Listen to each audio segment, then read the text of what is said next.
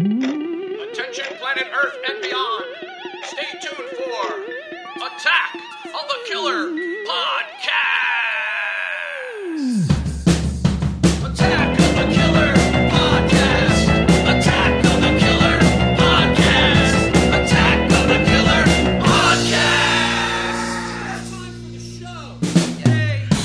Hello, all you monsters and maniacs, and welcome to the first episode of Attack of the Killer podcast.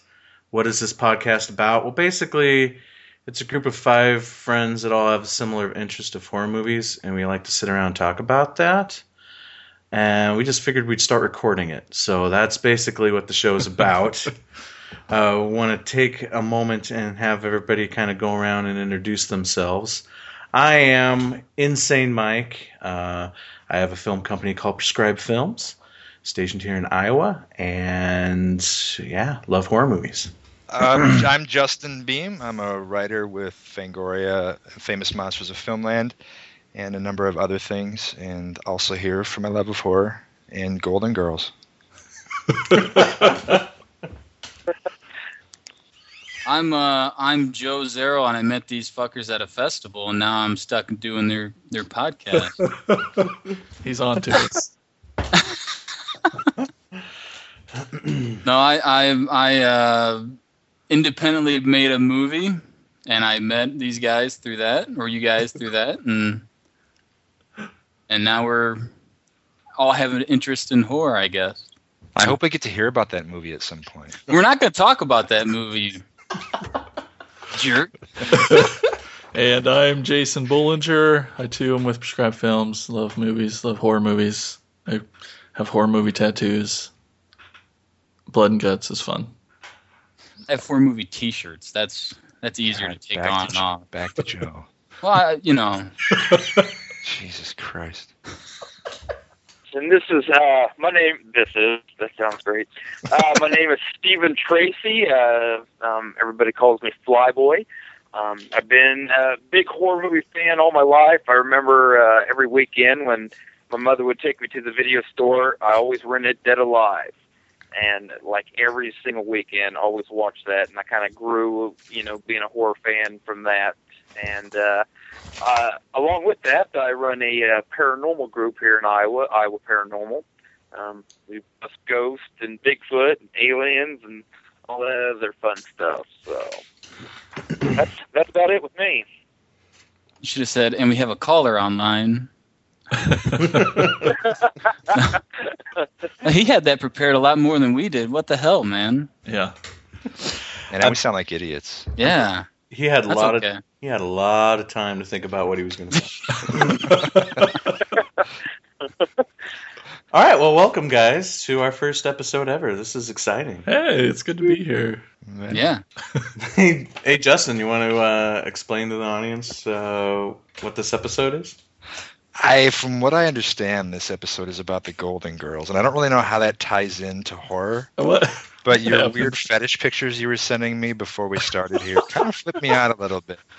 We I'm all, into weird, but I'm not into like geriatric weird. So might just scale that back a little bit before the next episode.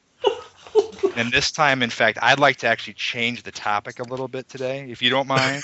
Golden Shower Pete, and maybe focus a little bit on what we like about horror, maybe even our favorite horror films, and we can go around and and share. And if we all agree or disagree, we can uh, voice our agreement or disagreement, and we'll see where that goes. Surely to someplace hilarious. All right, I guess if that's what you want to talk about, that's fine. I, I still think naked pictures of Bea Arthur is a genius topic, Uh, but well, I can, we can talk about it if you want. all right, no, no, yours is yours is better. Yours is better. So, so we're gonna talk about our favorite horror movies. Who wants to go first? I will. Oh, Um,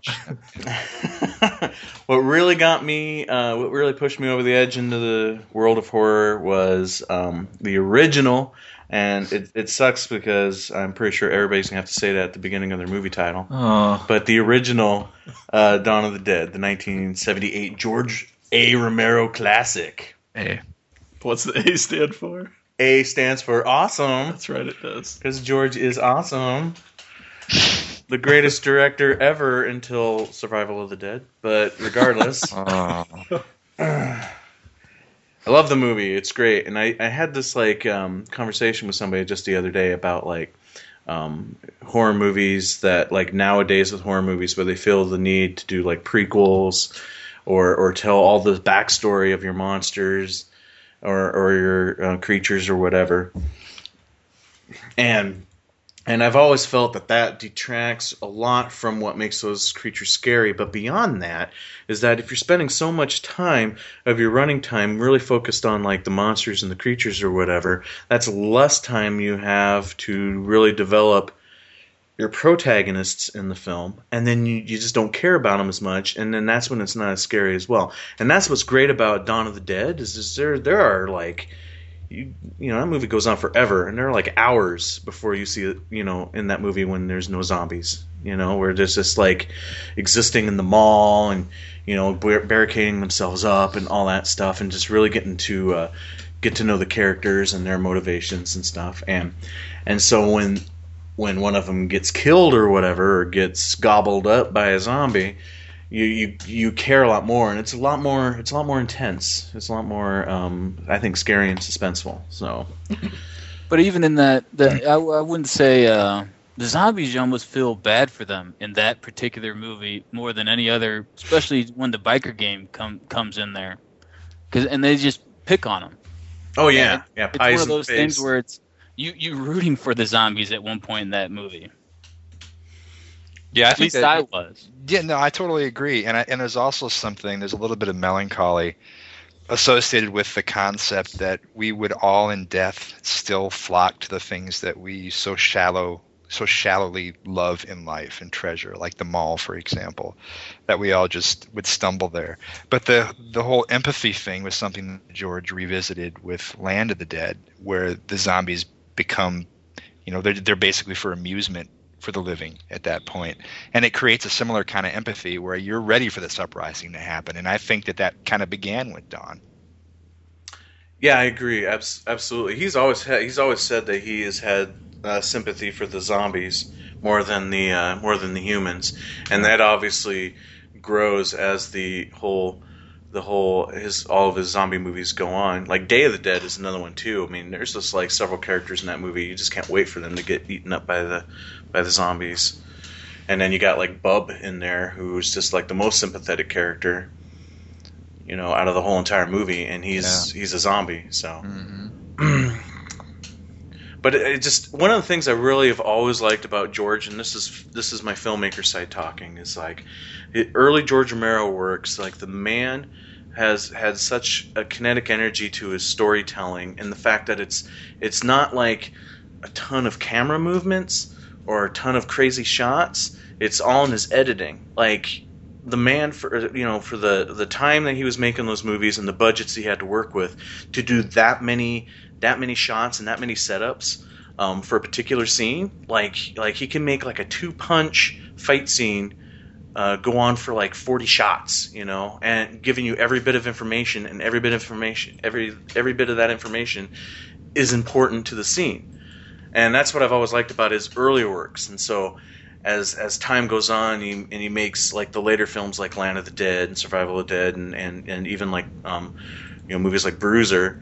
Um, you know that side of what I love about George is kind of diminished, and and it makes me a little sad. Yeah, well, I think like like uh, Diary of the Dead, he, he all of a sudden becomes what everybody else is doing, and and, and that that's kind of that's unfortunate. But I don't know. I, Dawn of the Dead was was a was a great great film. Has a great soundtrack. It definitely fits that era more than uh, uh, most other films of that time. I guess I don't know. I don't know where else I'm going with that. Well, he's interesting that a lot of these films, even though there's the the, the obvious common thread, they all have a different feel. No two of his Dead films feel the same to me. I think the closest would probably Yeah, be Dawn, Dawn and Day, but each one in, in its its tone, its concept, it, it isn't just the same thing over and over again, which And is which is what makes these special. Yeah, yeah. But why do you think that is? Like Mike, as you as as the sort of biggest fan uh, of among us here. Why do you think George is uh, someone who creates product that is also the the I guess the result of who he's working with? You know how some directors, if they have a different writer or a different DP or something, then all of a sudden it doesn't look quite like their last film, for example, or what we know of them. Why do you think George is different in each one of these pictures? I don't know. I mean, you that may be part of it because I know some of those, a lot of those earlier films. You know, Michael Gornick was his DP, Mm-hmm. um, and then even like, even before Michael Gornick, Bill Hinzman um, DP'd for him. Uh, and then since then, you know, like since ever since like uh, Two Evil Eyes, you know, he started shooting his stuff in Canada, and not, I don't even remember who who his like DP or cinematographer were on those films, but um, yeah, I don't know. I mean, that may have a lot to do with it because a lot of those films, if you go back, I mean, and watch watch movies like Martin and and Dawn of the Dead and Knightriders and even Creepshow, like those those were like family reunions in Pittsburgh because it was like Yeah. you know it's the same same people the same people worked on the film and they just worked in different departments. It's like a PF film, you know. This time, you know, Christine Christine Romero's going to uh, do casting. This time, you know, John Amplas is going to act, you know, or whatever. But uh, um, and I don't know. I think maybe like I think maybe some of that that uh, family dynamic that he had in those films, where he had his tight little group of people that he worked with, um, and now that he doesn't have that anymore, I think I think maybe that reflects reflects in the films as well, as far as as the look and the feel and the the energy of the films. Maybe I don't know. No, I, I agree. I think, and I look at Creepshow, Two Evil Eyes, and I mean those two in particular feel very similar to me. The the, the, look and, and tone wise, and it's like feel. Uh, I don't know. They there's a consistency between the two of them, whereas they're very different than day, and everything's different than night. Of course, you know when he's getting his Hmm. wheels under him. Yeah. Uh, and so I've always just found that to be very fascinating. And it's similar to music, where a guitarist has a new band and it's completely different, or one element's changed, and it can completely shift the dynamic of of anyone's productivity or their creative vision. And his work with Argento, you know, when he gets together with Dario, it seems to sort of absorb a little bit of Dario. I think. Well, you know, I've always told you my theory on Dario and when he produces for other people, right? He's like the he's like the Italian Steven Spielberg, Spielberg, yeah, yeah, where like a lot of a lot of his films that he produces look really similar to the types of movies that he was making at the time. yeah. And you know, even though they're done by completely different directors with completely different styles, they all have that same kind of look and vibe to them. As you know, all those Amblin pictures, you know, Gremlins, you know, Goonies, and stuff like that sure. they're all very similar looking to the stuff that Steven Spielberg used to do. And same thing with Argento, with like with like Dawn of the Dead and Demons, and um, and now I'm blanking on any other uh, ones. Um, but anyway, regardless, like they they all have a very similar Argento feel and look to them. So. Mhm. So it just really, you know, you always hear how Dario is very particular and controlling about about the projects he's working on. You've always heard that about Steven Spielberg too. So you know Dario had a lot of input on what was going on with those films that he was backing. So Sure. And speaking of Argento, there's several different cuts of this movie. Do you, Mike, have a favorite and why? well, I mean, if you were to recommend. I mean, I prefer, I mean, I, I grew up on the the U.S. theatrical cut, so may, I'd have to say maybe that one. But the Italian, there is something to be said um, to wa- of watching the Italian cut because there's there's several of the Argento cut because there's several moments in that film where scenes are just completely different from the American version, and it's interesting because like you there's almost like a different um, you get a whole different uh, um, feeling out of that scene, you know whether before it was it was uh, you know maybe a little bit more comedic or maybe a little more heartfelt or whatever, and then in Argento's cut, um, it had a completely different vibe to it. So Now, did he change the ending in another cut, or was the ending always the same? it's it's uh, always been the same in every cut that I've seen, but I have heard. Because that I always, I always felt that was the weakest part of that movie, was the way that ended. With them just flying off into the sunset. Well, yeah, uh, Sunrise. it's like it's it's really uh it, it- it's a it's a it's a dark movie that's just darker. At one point there it's uplifting, and then all of a sudden it's we're all gonna die, and then there's happy music, and he runs to the helicopter, and it's like, oh come on. I, I I always had a hard time with that, Well, I mean, but I, I love the movie. I love the movie, but I I I, I figured they just kind of well, how, how do we end this? Well, it doesn't have a real ending. Yeah, I mean you're you're absolutely right, and like I mean that's one of the things I, I like a lot about George's earlier earlier stuff is that they they don't end happy. You know, like Martin. Night of Living Dead has one of the coolest endings I've seen. Oh, totally. I, I mean, it, it's it's it's so powerful, and and hearing him talk about, oh, we cast the you know him the the black actor, we cast him because he was the best actor of all our friends. Had nothing to do with any political anything, but it, it was it's such a s- statement there at the end. yeah, How I, he's okay, and he gets you know it's it's it's a really cool ending, and then Dawn of the Dead is just a cool story, and it just didn't have uh, an ending. Well, I had heard at one point, and I think it was maybe in George's commentary track, um, that he, that it was said that there was a different ending. There was supposed to be a different ending, and I thought maybe he said that they had filmed it. I can't remember for sure, um, but it's never been seen anywhere if they did film it. Uh, where like it ends a lot more on an unhappy note, where like Ken Foree actually does shoot himself. You know, he's sitting there contemplating suicide as the zombies yeah. are come crashing in, and he actually does it in in the original scripted ending. So. Would that have made it better? You think? I mean, what what what how how would you end that? Well, it's tough. It's it's tough because how do you end a zombie movie when you know when there's no way to end the zombie apocalypse?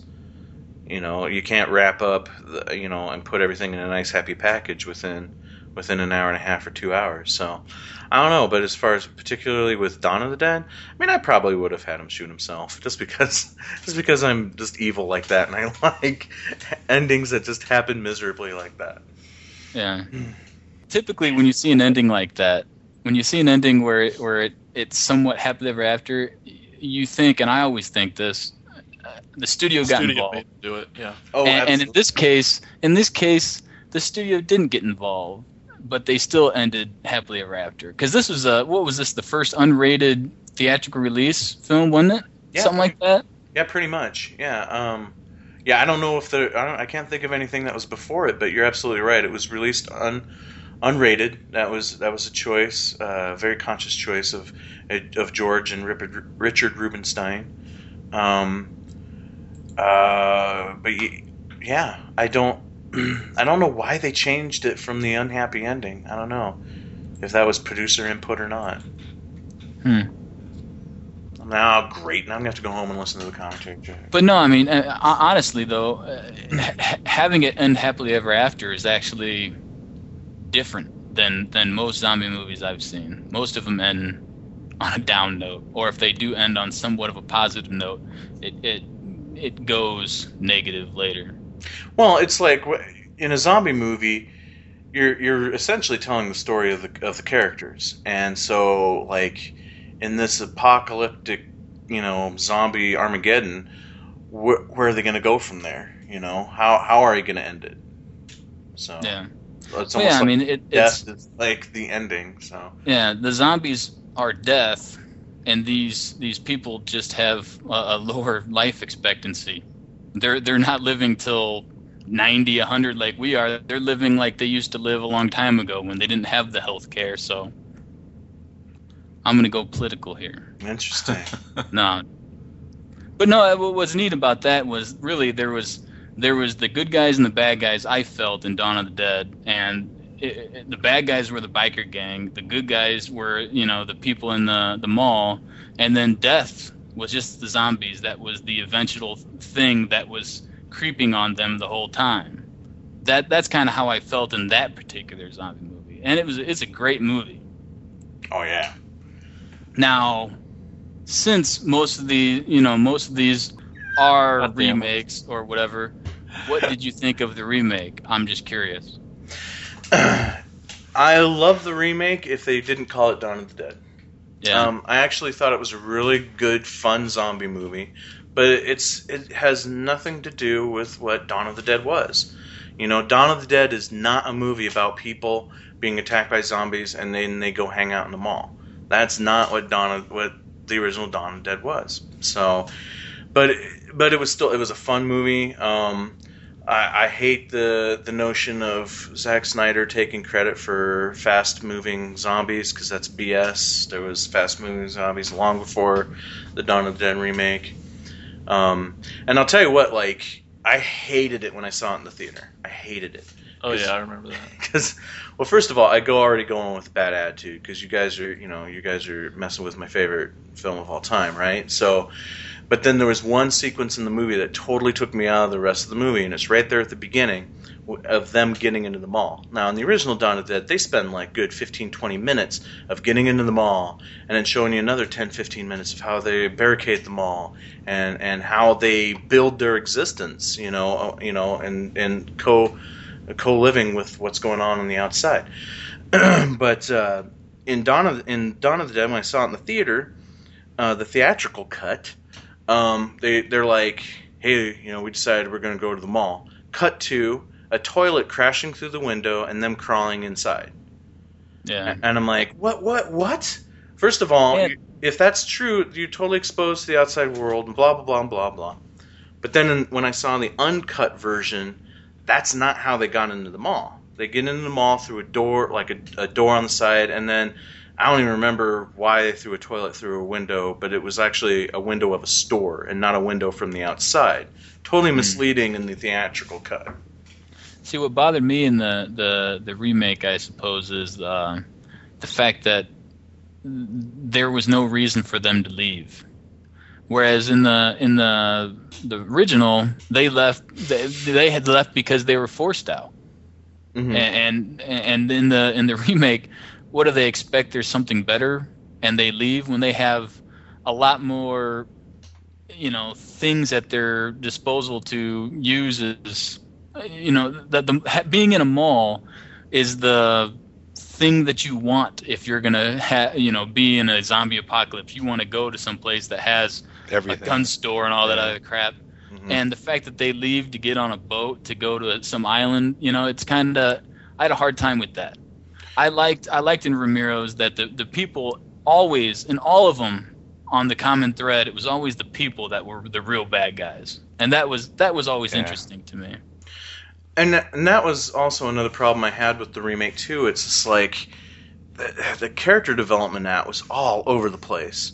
Like one, you know, the the the one um, security guy for the mall was like the bad guy for a long time, and then you start to like the guy, and he starts to like you know not be such of an asshole, and then all of a sudden they introduce a whole bunch more characters just so they can have a new asshole that everybody hates yeah you know the the Bruce Campbell looking guy. I can't remember his name, but uh, the one that had the boat.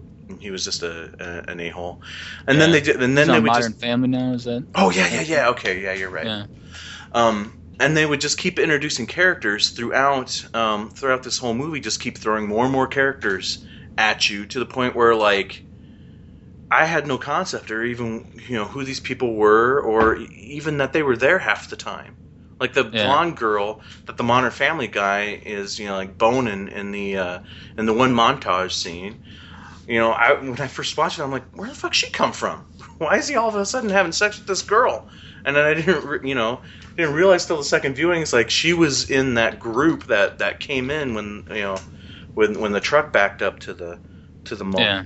Hey, what was cool about it though was uh, the the remake. It kicked uh, Passion of the Christ off of number one spot of that of being number one for like two or three weeks in a row, and then Dawn of the Dead came out, and that was number one. So I remember that vividly. I thought that was the funniest thing when I because seeing that in the theater. Anyway, we can move on. Fuck you guys. You stupid- Yes, we need to move on.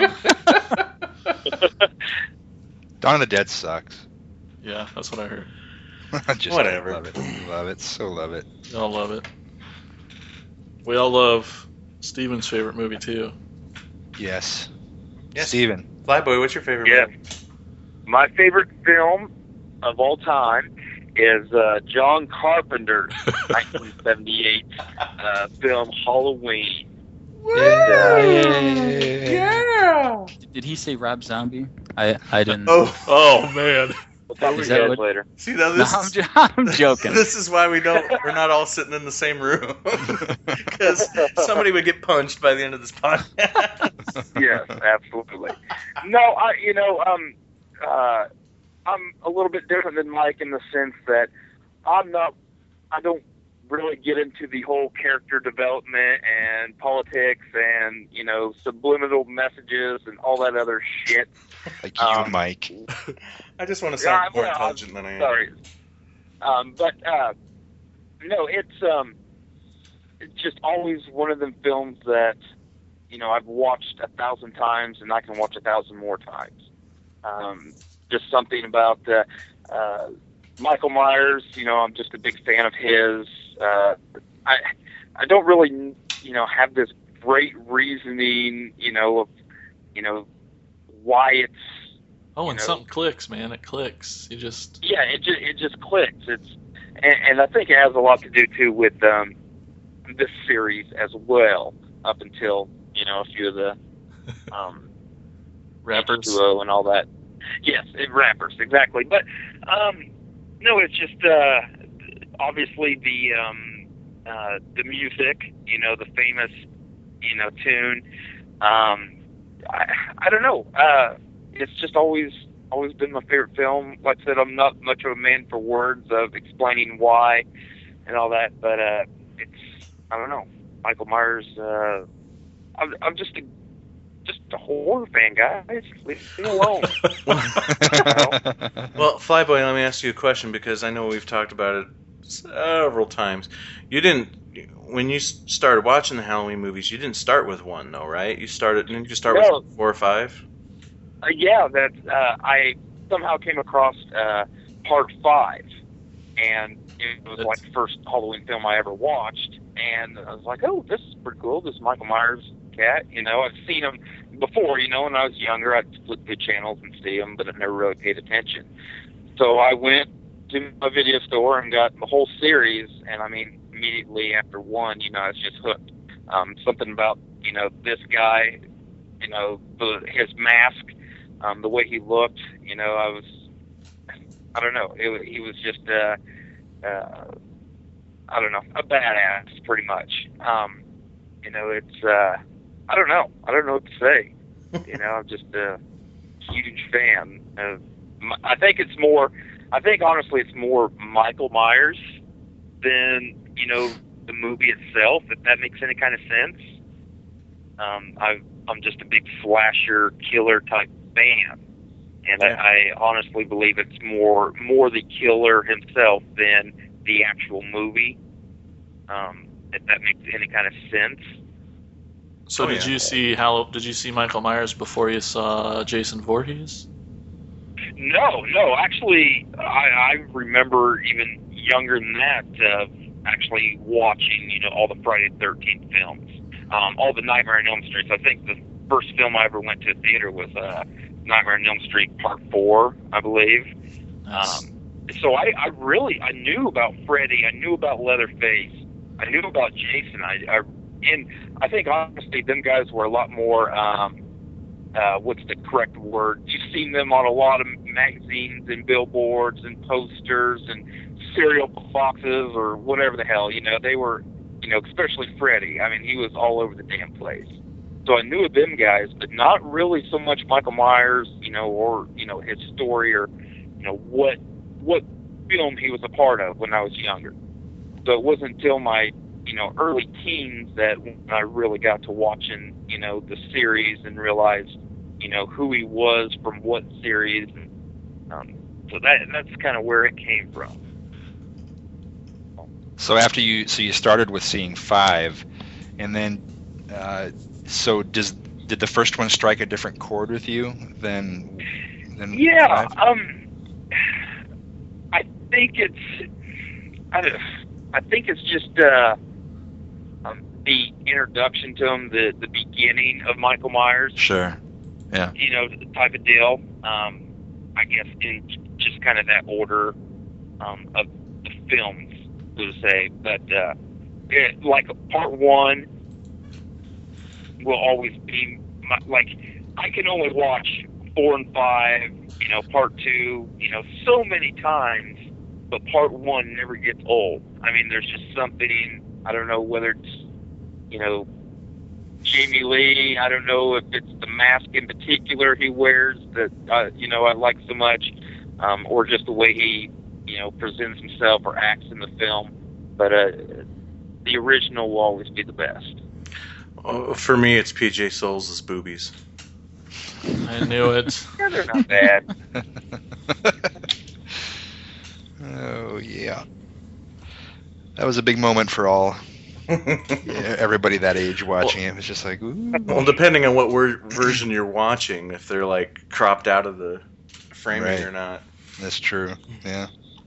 and, and I think going back, you know, after seeing five, and there was one line in the original that I, it, not at the time, you know, John Carpenter writing it realized it, but for me, being a fan of the series and kind of the story, loosely storyline of how he became, but when after Michael Myers escaped and uh, Dr. Sam Loomis, Donald Pleasence is talking to one of the people at uh, what was the name of the facility he was at?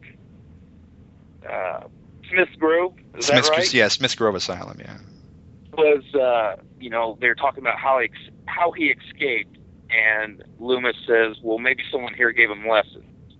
And I think realizing in later on in the series that's kind of maybe exactly why how he escaped, you know, and I think really part six kind of did that, which everybody hates, but I love, but that's I like it. a whole nother story.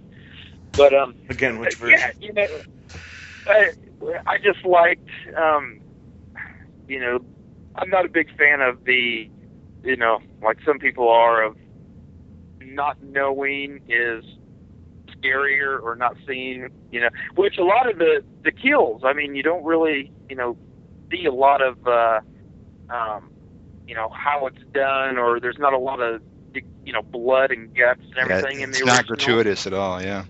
Right, exactly.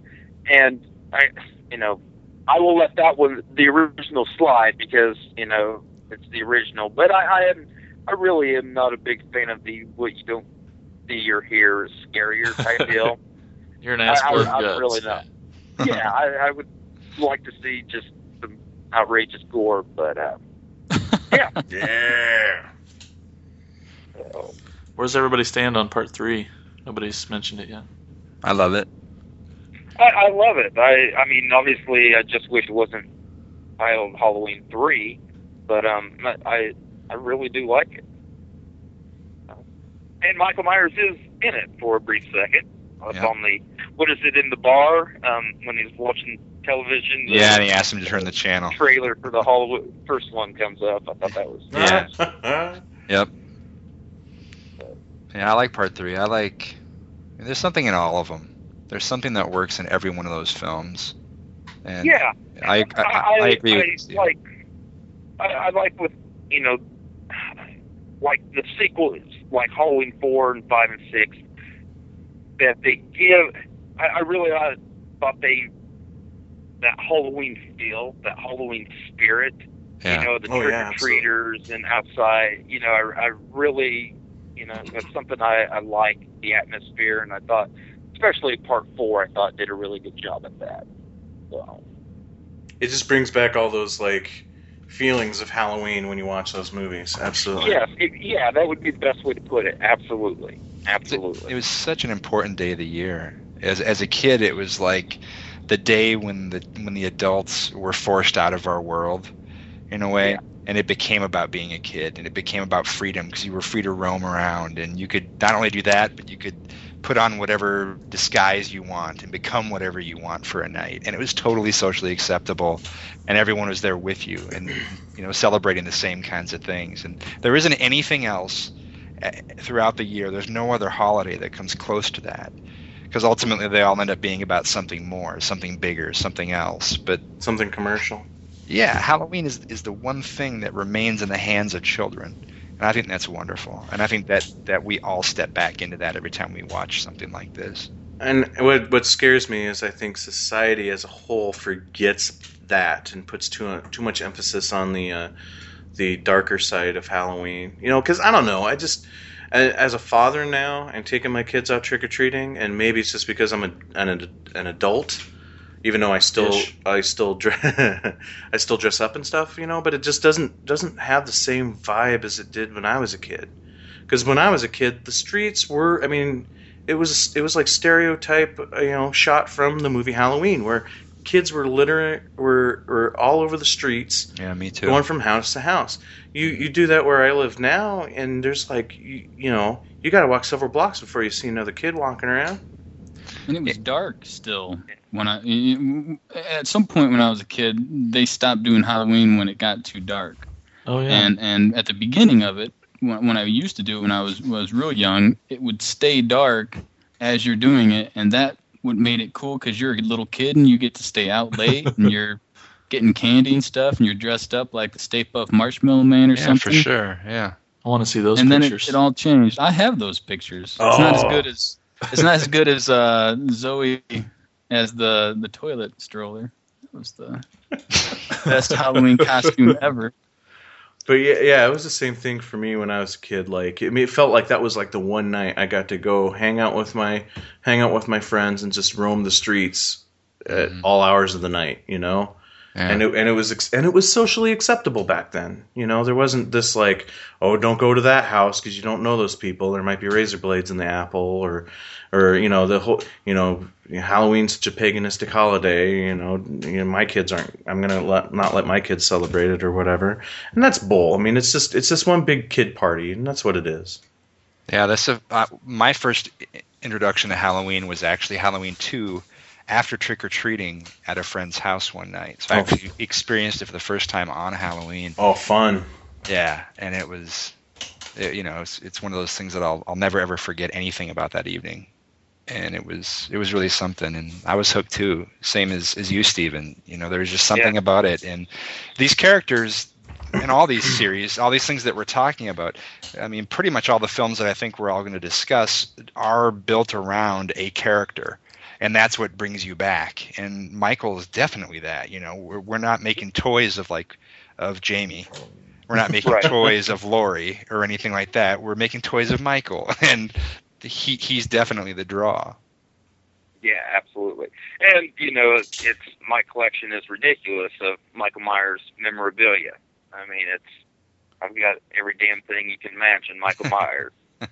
so it's a common thread So between. We're, we're not going to talk about Rob Zombie's Halloween or anything. I wondered if Joe was gonna. I'm joking. I'm not going to keep bringing up I think we're going to move on, right? yeah, maybe maybe we should move Justin, on. you should burn some bridges right here. I think. Let's talk about about about Rob Zombie's Halloween. It it uh, okay. Yeah, let's yeah let's discuss that for a Oh, minute. here we Oh go. no! The- I'm sorry. If anyone uh, knows the correct story with this, Justin or anybody, like, help me out here. Um, I heard a lot when Rob Zombie made Halloween that, like, a year before that, he was quoted as saying, you know, talking bad about the people who were doing remakes. Like, you don't know why the I heard that too. Yeah, I heard that too. Is there any truth to this? Does, does anyone know any more about this? But I, I remember it, you know, I think it was 2007 or 2006 or something that he said this, you know, in, quoted in a magazine or such that, you know, he was bashing people who were doing remakes. When he can get money for a remake and yet he can't get money to do the movies that he wants to do, it's a safe bet to remake Halloween. You know, Right. And- and they're just going down a list of directors that they want to do it, and he pops up, and he can't get funding for another Devil's Rejects or any of that. So yeah, he, I, I'd see how he would do it, and if he's a fan of it. But at the same time, I heard him say that too, talking bad about remakes. Right. I think he's a lot like Kevin Smith, where he doesn't have he doesn't have a um, publicist to uh, always by his side telling him not to say things Yeah, because they just say the things that pop in their head and how they're feeling at the moment, and you know everybody's opinions change. I'm not not that I'm really sticking up for for anybody in this, but uh, Um, yeah, I'm just saying, you know, he probably opened his mouth without really thinking it through, and you know, things change, and you know, here's some money to make a movie. All right, well, I'll do Halloween. My thing with all this, and I've, is that a lot of people think that it just boils down to money. And as all of us on this phone right now know, making a movie isn't easy. No one gets into it for an easy ride or a quick paycheck or anything like that. And the and I found myself defending Dark Shadows online to the famous monsters fans. You know, some people that are out there that are really up in arms about this remake. And I'm like, look, you know, they're they're really critical of Tim Burton and you know why he's in the liberties that he's taking with some of the remakes and re, re envisioning or however however you want to describe it of certain titles.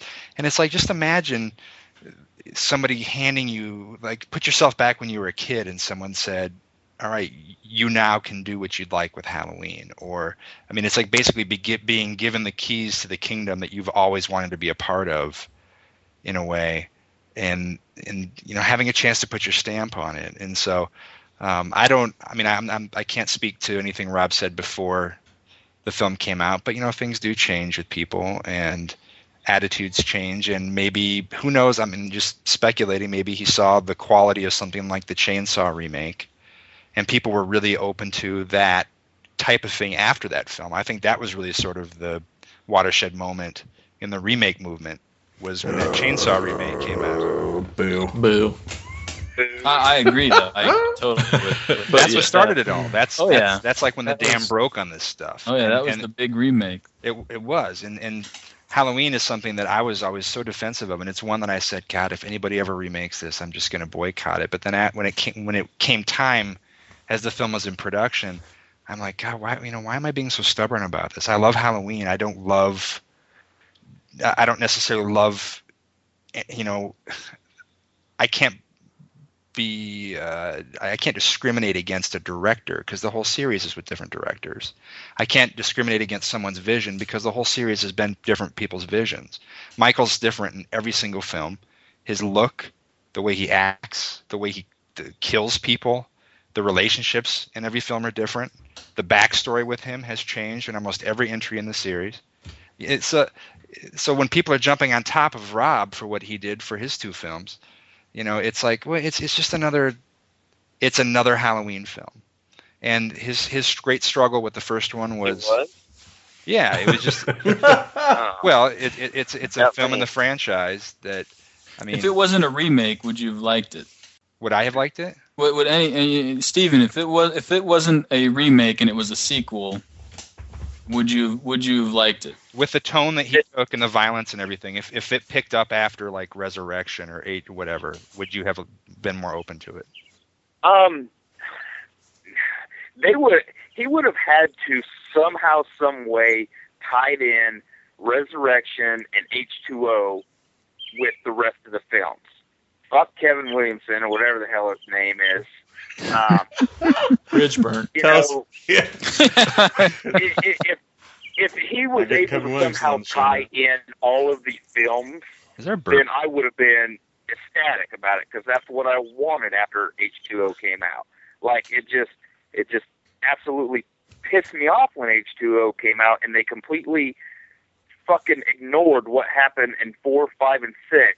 Like it just, it was a slap in the face to a lot of people that you know made them films, in my opinion. And I, I don't know.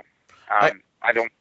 I don't know. I'm just frustrated right now. Well, I can I can argue two sides of the coin on this. Like I think I think Justin was onto something that's like all of us who are fans, Uber fans, and all of us that actually, you know, you know, we make movies. If we were given the chance to to play in the sandbox of our favorite franchise, we would do it in a heartbeat. You know, all of us have sat down and fantasized of what our fan film would be of the Halloween series or George Romero's Dead series or whatever. Um, You But- do it in a heartbeat. I see. I don't. I don't think I would. I, I, I would. I would feel like I'm intruding. Well, I'd rather, yeah. I'd rather, I would rather, like Steven, I would rather it be a sequel than doing a flat out remake. But, but we've all sat and fantasized on what our version, what our movie version of of the film from that franchise would be. But on on the other side of the coin of that, what I what I think um, is part of Steven's frustration because it's my frustration with remakes, other than the fact of like, come on, please, you know, let's let's get some original ideas out there, and also quit. Um, thinking less of the studio of the uh, of the American audience by thinking that they won't come to a movie unless it has some other movie's name on the title. But beyond that, for me, the problem with remakes is like to me that's the nail in the coffin of the franchise because now logically we are not going to see the movie that follows Halloween 6. We're not going to be able to follow that Yeah. storyline anymore. That storyline is now dead because they've they've changed things and it would be totally unmarketable to go back and say here's Halloween 7. You know. Let me let me. I see. Yeah, I totally agree with that. But one of the interesting things about this series in particular is that is it has sections. So one and two are basically their own thing, and then there's three, and then there's four through six. I guess you could say. It's certainly four and five, but four through six are kind of their own little story.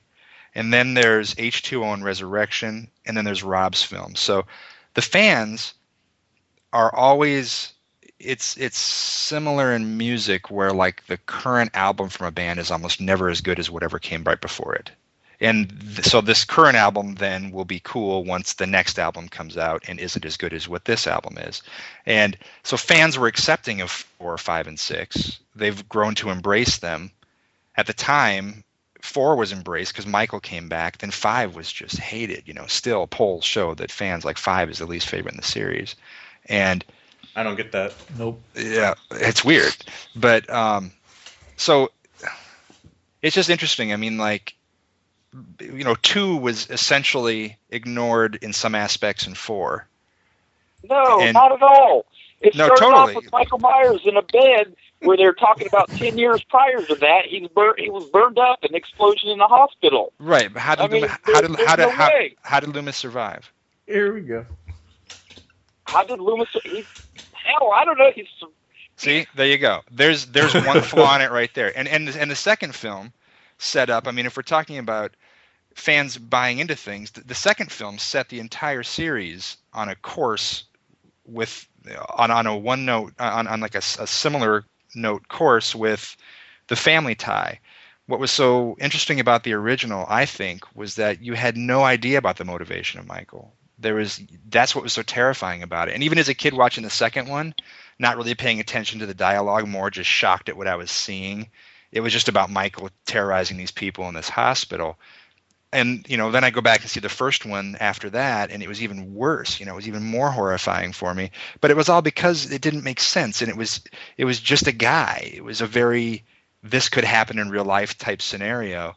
You didn't know the motivation behind it, but then as soon as they threw the family thing in there, then that was the thread that sort of you know Right. ran through everything else in the series and in a way kind of demystified Michael Myers a little bit in my opinion. I mean so, we but we grew to accept it is what I'm trying to say is that this very huge thing that completely changed the original film that we all treasure is now accepted by fans. So anyway, awesome, awesome sauce. We do, we gotta we gotta move on. We, everyone still has. We gotta take a commercial break. yeah, We don't have sponsors Yeah, yet. You here's got our sponsors? word from our sponsor. so, Justin, you have the floor. What's your favorite film? well, it's really hard to say because I, I've never been able to answer this question with just one film. But for the sake of our discussion here, I'm going to say Carpenter's The Thing. Yeah. Back to back Carpenter. Yeah, I mean Halloween is. I mean it's all one. I mean, in fact, everything on this list would absolutely be in my argument against picking just one. But uh, but the thing was so revolutionary, and it was it was an incredible film to take in. It was it attacked all your senses just about, and um, one of the most amazing things about it is that it introduced you as an audience to like the farthest reaches of fantasy and effects and within the confines of a very claustrophobic tense story about isolation distrust and paranoia and it it just is this real potent cocktail that I don't think has ever been topped. And I'm a huge fan of the original as well. You know, the dialogue in that thing is just amazing, and the pacing in it. But this is a completely different beast. Here's another example of a remake. This is now one of the most heralded films in all of cinema, let alone horror, and it's a remake. So Yeah. and, and and at the time when it came out, what makes the story even more interesting is the fact that it did com- completely derail Carpenter's career at the time. In fact, the studio let him go after after it performed so poorly. Yeah, he had like a what a three picture deal or something like that. Yeah, and they And dropped they- him after this. Yeah, just completely dropped him. Yeah. And Well, uh, it makes sense because he cast Kurt Russell. Oh No, my god. son of a bitch. you son of a bitch. Isn't it obvious, guys? Yeah. Here we go. Here we you go. want me to? oh, I'm not gonna. I'm, I'm not gonna. You can keep going, Justin. I'm not gonna go into that yet. You heard yeah. I heard Yes, yeah. I heard yet. Yet I have to talk about Kurt Russell at some point during this conversation. as a kid, in, in terms of sci-fi, I had seen black and white stuff that I used to, you know, see on uh, television on like Saturday afternoons eh, or whatever, and I, or like we had a horror host show in Cedar Rapids um, that had that showed a lot of this classic stuff. But that was really the extent of my exposure to sci-fi. The Thing was the first film as an aware viewer to push me into that realm of like there's really cool stuff here. Explore this. And i have i have yet to top this experience. I guess it's like the junkie who is always chasing the dragon you know. I have yet to see any film in at least in the sci-fi realm including films that everyone loves like aliens and all of that that comes close to touching the thing. And i think it's because this is more of a, a study of these human beings and and you know combating something that's completely unseen that in turn turns them not only against each other but almost against themselves. You learn to distrust yourself in that environment. You're like i don't know if it's me. I don't know if i'm the one doing this. And so i think it's a masterstroke for john. I think that it rightfully holds the, the throne for one of the most influential films of all time. I mean he's done it again and again throughout his career with big trouble in little china with the thing with Halloween. I mean, the guy is a revolution. He's a revolution. uh, What's that? Ghost of Mars. Sorry. Yeah. They, they- No. Yeah. the ward. so I mean, I could just I, I could just go on about the making of the film and the Bottin's effects in it, and but God, I mean, I'm sure we'd all agree that it this is this is one that changed it for a lot of people, changed the concept of cinema. So okay, I, I'm putting a question out there on the table. What what do you think happened? Like this movie came out in 1982, bombed big time, almost completely 100% ruined his career. And he did some great movies after that, but it always just felt like he was trying to catch back up after that. You know, it really feels feels like that we may have missed out on probably some great John Carpenter material if he still had that three picture deal. But, and and we all it know has something to do with the remake. Like the fact that remakes are kind of panned now. Were they that much worse then? That there's a remake of a classic and he's making it. That's exactly it, Joe. That's exactly why. And Cinefantastique ran an article that basically made the case that he defiled the holy grail of sci-fi, not just in the original film, but also in the short story that it's based on, which is, you know, uh, revered as as one of the classics. And so everyone is so resistant to this, especially with the effects that were at the time. No one had seen this before. Oh, so It's good. just like when audience Beautiful. went when audiences went and saw Halloween for the first time. No one knew what a slasher film was. We look back now and go Black Christmas. We go whatever, whatever. At the time, Halloween is what did this, and the thing is what did the effects. It's Uh-huh. what did the over the top and all this. It was a big picture. It was way bigger than its budget. Totally belied what they spent to make the thing. Mhm. And I And think, score. Yeah. Yeah, absolutely. So, but why did Halloween work and the thing didn't work? I mean, I, I get the whole remake thing, you know, but I just the you know in 1982 the people that were going to see movies like The Thing were you know you know teenagers, young adults, one people who probably didn't have a whole lot of reference of the original thing. Now I know also E.T. came out around the same time, and we know which blew you know blew box office records, whatever, blah blah blah blah blue. But uh, um, and so you got two alien movies around the same time. One's a happy, cute little alien. The other one's just this dark, you know, depressing, unhappy ending movie. And I don't know, we're just audiences not ready for that type of material at the time. That probably had something to do with it too. I mean, it, whatever comes around at that time, if it's not the flavor of the month, then it falls flat. Or is that, so more, that, that more fuel of your Spielberg hatred?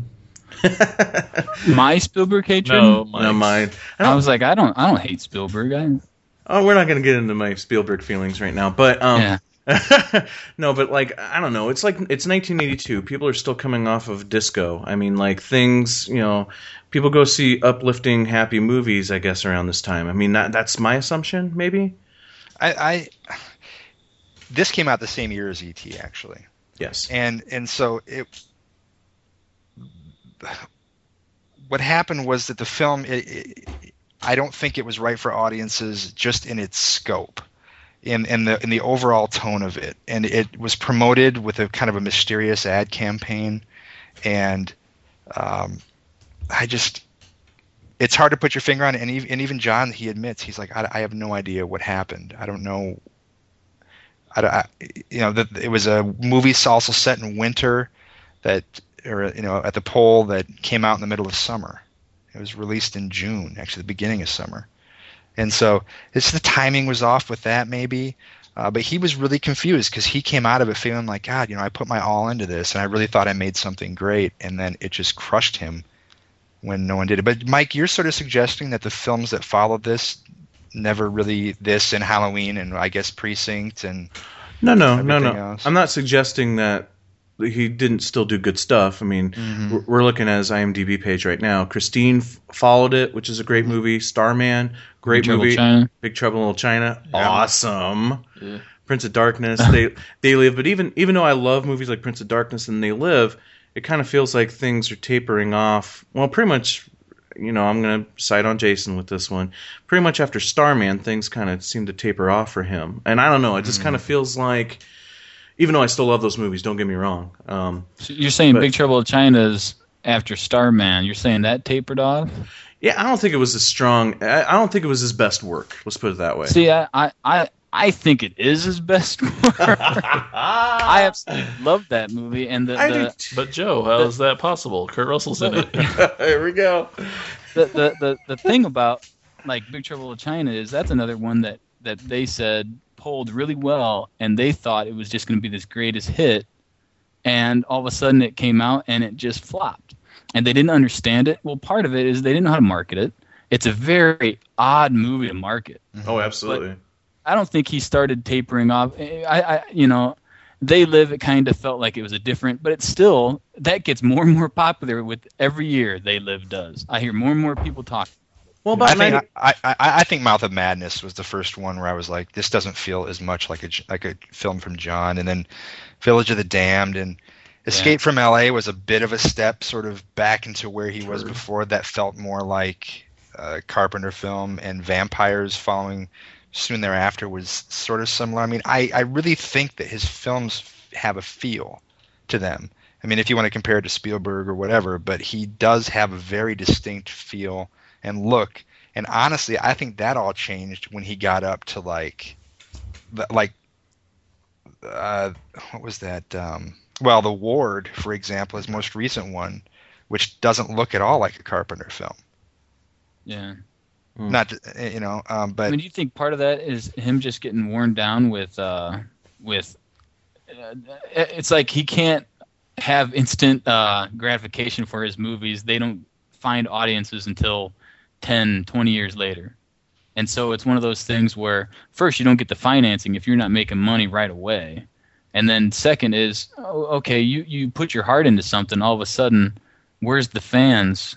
And and they just pan it and then h- how hard is it to put your heart into the, your next work or your next work? Well, Yeah. it, it's a great topic of discussion because you could say this about almost every yeah. great classic horror movie director. Mhm. You know, George Romero, uh, Tobe Hooper, uh, John Carpenter, uh, even Wes Craven.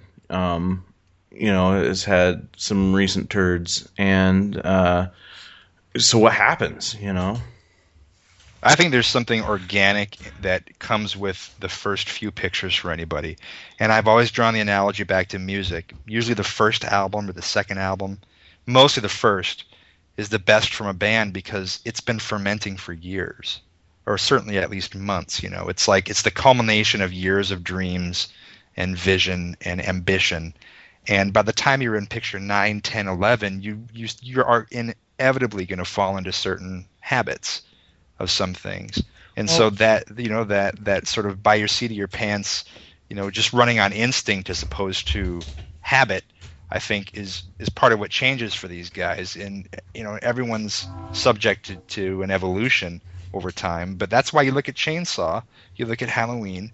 These are considered the classics from these directors. That doesn't mean that what they made after that necessarily wasn't pure of them. It's just wasn't as pure, in my opinion. See, I remember uh, seeing the thing to me the first time. It was uh, that was probably the first real horror movie I saw when I was way too young, and uh, it was one of those. It was it was one of those things where where I used to collect VHS, and obviously, you know, I'm collecting Kurt Russell movies as a kid. Waste of And- time. Yeah.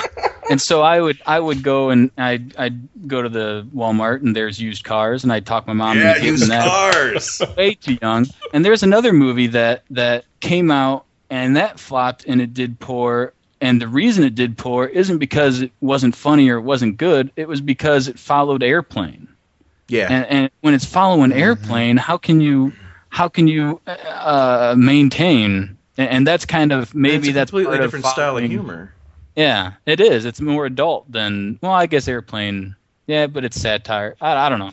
That's why all But, movies uh, just need to stop being judged uh, on their first weekend and give Yeah. every movie 10 years or something before we decide on if they're good or not. Oh, tell, Yeah. oh, tell me about it. Movies like freaking like even movies like Star Wars or whatever could could uh, if they were to be released today for the first time would probably be considered a flop on that just because of whatever their opening weekend is.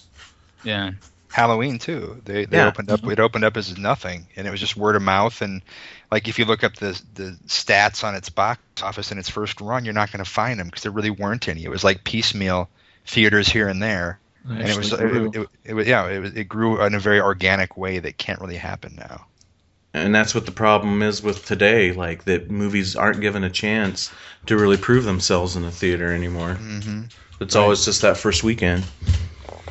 but I mean, what are the movies that last though?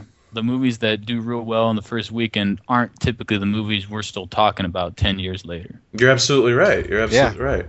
That's how all of John's films are. I'm sure. Yeah, and that's what's uh, and that and I, I understand what you're saying, Mike. I think of all the things that we missed that he could have done. Think of you know, and, and that that thinking about that really sucks. He could have Mhm. done so many more movies, and all of his movies seemed to be different, no matter what genre he was working in. But they they had that same. You knew it was a Carpenter film, but Yeah, it was just it had that. I don't know. It, it's depressing thinking about that. Well, awesome. I'm glad I brought the show down. That's great. Yeah. but no, like uh, I would go to the Walmart, and my my mom would say, or I'd say, "Hey, Kurt Russell's in this. Can I get it?" And she got the thing for me, and I went home and watched it that night. And it wasn't like I went home and watched used cars, and it was the greatest thing for a little kid, seeing Yeah. all the boobs and stuff. You go Boobs. watch a thing, and all of a sudden it's, oh my god, There isn't even a girl in this. no, there are no girls. In it. Yeah. no, I I it, I love the film. I, it it gets better and better, and what's cool about it is every time I watch it, I don't remember who's the thing. That's Oh, that's oh, cool. Oh, yeah. Yeah. When we watched it this winter, me too, I was just like, wait, which, wait, which? Yeah. okay, so moving on. Uh, Jason, what is your all-time favorite horror movie? Well, it's not only my all-time favorite; it's probably the best horror movie Oh ever God. made. Ever. It's the Texas Chainsaw Massacre. The, uh, like we all have to do is say the, The original, original. 1974 Tobe Hooper classic. Put your chainsaw away. We're doing a podcast. oh, sorry. We didn't even work that out. So, Uh, you know, so we got to. he's still he's still laughing. Okay, right, you were saying. On. You were saying. yeah, moving on. next, okay, movie. Next. Okay. Oh, uh, what about it? I just. What? Go ahead. Continue. Kurt Russell's not in it, so it can't be that good. Can't be that good. Hey, that might be what makes it better than your movie. Oh. Wait, Huh? I just love it. You guys know there's uh not a lot of movies like this movie as far as the the indie and the grain. You know, it's uh I mean, I guess it's it kind of well, it didn't do what Halloween did, but as far as growing, but you know, it was definitely in a, small, small independent film that over the years have really latched onto people. it had a definite mystique about it more than Halloween, right? Because Halloween. Now I know Halloween wasn't as mark, you know, it wasn't as pop culture as Freddy and and Jason, but what was cool about Texas is uh, it was underground. It wasn't in my video store. Everybody talked about it. My first exposure to this was Matthew McConaughey's version before Oh. I even oh. saw the I'm s- I'm sorry. So sorry. well, I, but it just made it just made the the actual movie feel more like a documentary to me. Like it was more Totally. like they were shooting it, and that's what was really cool, and creepy about this film.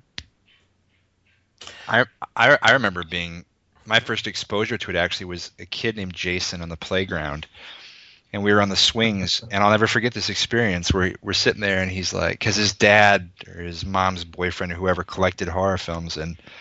And, and he, would, he was always telling me about him. And this is back in the days when I was sneaking Fango into school. And I had a buddy, Matt, who subscribed, and he'd pass his old issues on to me. And you know, even if it was just for a day or two, I get to sort of camera camera on in my Trapper Keeper and take a peek. And so I was like, you know, just thirsty for anything horror. And Jason, he's like, I got this thing, this Chainsaw Massacre, and you, you have to see it. It's like the most disgusting thing I've ever seen. And we are on the swings, and, and I and he told me the story of the film, and even just hearing the story behind it had me just terrified. and and then when I finally stayed over at his house and watched it, uh, I felt like I needed a shower afterwards. It Oh, was yeah. just such a gross, horrible, morose feeling uh, after experiencing it. It was just such a visceral reaction that I had to it. I and I don't think I've ever had that since. And you guys showered together? Is that what you're Is saying? That's might have been what I heard. I blank out after. Oh, okay.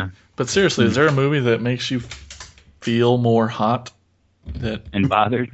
yeah, Are we still I mean, talking about just Justin in the shower? just like Halloween gives you that that fall, leaves falling, cool breeze feeling. Just watching Chainsaw is like you just start sweating watching it. yeah. yeah. The- the- and no other film, especially at that time, no other film really tries so hard to really put you in in the seat of of um, Sally there during the dinner scene, like with with his choice of of you can't really say music, whatever whatever those grinding noises were. Um, and then like this, this is the, bizarre camera shots, like extreme close up on the eyeball, and and just how like the conversation around the table is is barely audible because there's all this massive noise and just everything is just so crazy. You're just watching this massive craziness. There's really not a lot of craziness going around that table. They're just kind of like, woo, we're gonna eat you and whatever. Um, Yeah, but there isn't much happening. But no, isn't much happening. But you're just you're just like your heart's racing Somebody and it's just like you feel like you're tied to that chair. No, I agree. I mean, you really f- it, that documentary feel that you mentioned was. It, I, I I absolutely agree that in most film experiences, you feel like you're watching a movie. But with Chainsaw, that was maybe the first time that I ever felt like I was sitting there bearing witness to like something horrible happening in front of me. something you're not supposed to be watching. Yeah, Yeah, It's just yeah. almost like a snuff film. Yeah, and the, and that the, the fact that they did use sort of found items for their score, you know, banging on pans and stuff like that. I mean, it it was all of the earth, and it feels it's a very earthy movie because the house is all run down and sort of sinking, settling into the earth, and it's all about meat. And they they they're burying the cars kind of outside, and people's belongings are all like hanging in the trees. It's like this this horrible family grew out of the earth to uh, I don't know. It it just feels dirty and dry and grimy. Yeah, and as a kid, like I mean, the the as it gets older and and you start to hear it based on true events and all this stuff that Mhm. as you actually find out what it's really based on, it, it's it's not at all. But it, all that builds to the mystique of what this movie is. So by the time you actually see it, you've heard about it for so long. At least I had that it it was it was that much uh, cooler to watch because it was it was like oh they've documented this murder that was you know these killings that were going on. It was it's a it was a really cool indie indie horror film, if not the first indie indie horror film. Totally. I, I'm like I I fully believe that the Blair Witch Project used the used chainsaw as like ninety percent of their motivation and like stole from it completely. It's No, you I, know that word of mouth. I disagree. Legend of Boggy Creek is where they stole. It. Oh, whatever. But even uh, even the way it opens with the credits and or ends and uh, have been pretty influential in the way people make movies nowadays. I, I enjoy you know the second one. I enjoy. I, I Oh, like good. I was gonna ask. I was gonna I like having the director come on and and, and continue stuff. That's why I, I have a problem with. I, I like you know Halloween, but I, I, I, I you wonder what it could have been had Carpenter continued with it. And, and I that's why I I like seeing a director continue on with this story and his vision. And that's what was and and Ch- Chainsaw Massacre Two is totally different, totally different than the first one. Yeah, well, it's it's it's a parody of the first one, really. I mean, it's a satire of the first movie. Um, I mean, it's it's done for comedy, and I love the second one. And like when I was younger, I actually liked the second one more than the first one, and I didn't know why at the time. But I realize now that I'm older, it's because you know I I have a I have a flavor for comedy, and and uh, that one is is played for comedy, and I just love seeing those those characters you know, kind of slapsticky in a way, in a very dark way. Yeah, Hooper was given a budget for that one. You know, he made the first film for I don't know, you know, under uh, like hundred thousand bucks or whatever. The second one he made for like five million dollars, I think, or something like How that. much? And- How much was the first one made for? Eighty three thousand. Eighty-three thousand. Wow. and the second one was I think about f- uh, like five or ten. I don't remember what it was, like five million or something. But it was like a tremendous budget for him, and he created this playground. And that's what was so fun about that one is that it was all the madness from the first one, sort of polished up a little bit, and turned into almost like amplified and put on the road. yeah, yeah, absolutely. But it, it, it, it, you could tell that it had absorbed some Freddy Oh yeah. and you could see that it was a bit of a product of its time while staying true to like this weird story that he created in the first one. And that's the messed up thing about this series is that every film is basically a remake. Yeah, there's not been one direct sequel, a sequel to the to a previous film. Everyone has a dinner scene. Everyone has you know like like there's just these it's like going and, and buying a set of Legos and you're just buy the same set of Legos over and over again but in different colors kind of. I mean it's like the same pieces are there if you're just seeing in a different vision. That being said, I think this the third one is awesome. Love it. I love the third one a lot too. Yeah, But there's yeah no continuity between any of the films. No. There's they all have a completely different feel. Uh, but there's little subtlety continuity things like in, from you know from from two from one to two uh, you know Tobe Hooper's supposed to be the father of of um, Sally and and Franklin even though their last names are different if anybody ever caught that um, which again just goes to show part two is a comedy because um, Tobe Hooper's name his nickname was Lefty so everybody called him Lefty and his last name was Enright so it was lefty and right. Anyway, so um, see why I love part two. Anyway, uh, and then you know they're carrying around that corpse of a previous brother in part two, which is supposed to be the hitchhiker from part one. Then you have in part three, you have you have Grandpa show up because Grandpa was in the previous two, but this Right. time Grandpa's dead. Yeah. And and um, Leatherface walks with that brace, which I was assuming was supposed to represent when he cut his In own leg one. in part one. Yeah, sure. But yet So then they subtle, totally yeah. changed the, dyma- the the dynamics of the family by adding all these other other family members, you know, characters from Lord of the Rings and um, But they tried to make the same, you know, in a way they sort of recreated the same family members over and over again. There's the crazy absolutely. one. There's the like the fatherly kind of figure. And even up to, you know, next generation, they still had the same kind of a setup essentially where it's the same type of characters, just someone else stepping into the role. can we please not talk about next generation? But I love I love how uh, this series, unlike others, kind of made that direct correlation to Ed Gein and serial killers hmm that is real, you know, and I mean that was a lot of the mythos between things you heard before you saw Chainsaw. Yeah, people confuse the facts with the Yeah. films. Like you think about them one and the same interchangeably, and that's also interesting. That you know, going back to Steven's case on Michael, Leatherface is the draw. Okay, the closest we come in Chainsaw to someone else being the draw is Chop Top, in terms of someone else who's like a focal uh-huh. point in the films. But Leatherface, he kind of becomes more Gein as the series goes on. Sure. I mean, mm-hmm. you, and by the time you land on the doorstep of Next Generation, he's full on cross dressing, putting lipstick on, which he did in the original film too. They just don't show it in the in, in the cut that Yeah. we know. yeah, But you know, I mean, it, it and it's weird that they did try Jason to remain so close to that character, at least in the the sort of more garish aspects, not the homely little old man, but yeah. yeah, But I thought it was neat that, you know, for because I assume we all went through a, a serial killer phase growing up too, of just getting into that and researching that. And I this Well, movie, You, re- you research all the other movies that were influenced by Ed Gein, and they didn't even know did he kill just one person. They don't really know. It's it's uh, it, he dug up a lot of people and made lamps and all that crap. But then you got Silence of the Lambs was Yep. influenced by that. Psycho. yep, yep. So you know, and then you know Texas Chainsaw Massacre.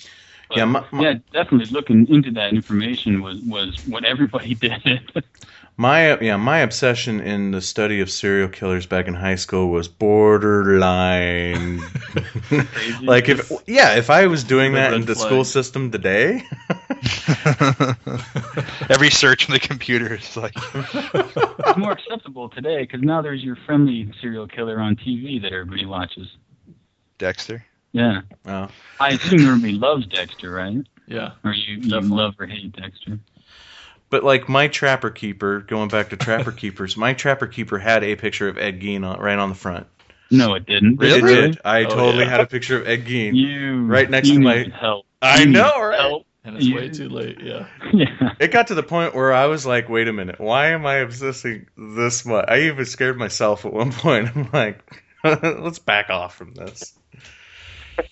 But if, so anyway, I'm, I'm just going to change it, change gears. Before, you know, with the segue of you know this is definitely an independent film. Uh, I would say Joe's might even be more more of an independent film. If we want to move on to Joe's favorite movie, Oh, Joe, what's yours? I was I was going to talk about my Trapper Keeper for a while and say I had a unicorn on mine. again, I don't doubt that. Joe, we all know that you had Kurt Russell on your Trapper Keeper. But anyway, No, I didn't. Uh, mhm. I don't think I had a Trapper Keeper. My parents were poor, so eat that. yeah, you probably uh, No, uh, I, I would say the the movie that that uh, influenced me the most uh, was Evil Dead, the original. But but the, now when I say the original, I mean not the the second or the third. I I don't at this moment. The remake has not come out, so I can't say there's a remake. So and I was at a festival recently, and some guy was saying how he was influenced by Evil Dead 2 and how he wanted the Evil Dead something because all Evil Dead 2 is a remake of Evil Dead 1, and I wanted to get up and smack the kid. And he's saying this at a horror festival, and all these people have to be Evil Dead fans.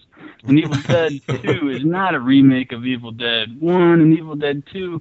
The reason they couldn't show anything from Evil Dead 1 was because they didn't have the rights to any of that stuff, so they had to quickly condense it. And it just, I wanted to get up there and yell at the kid, but I couldn't.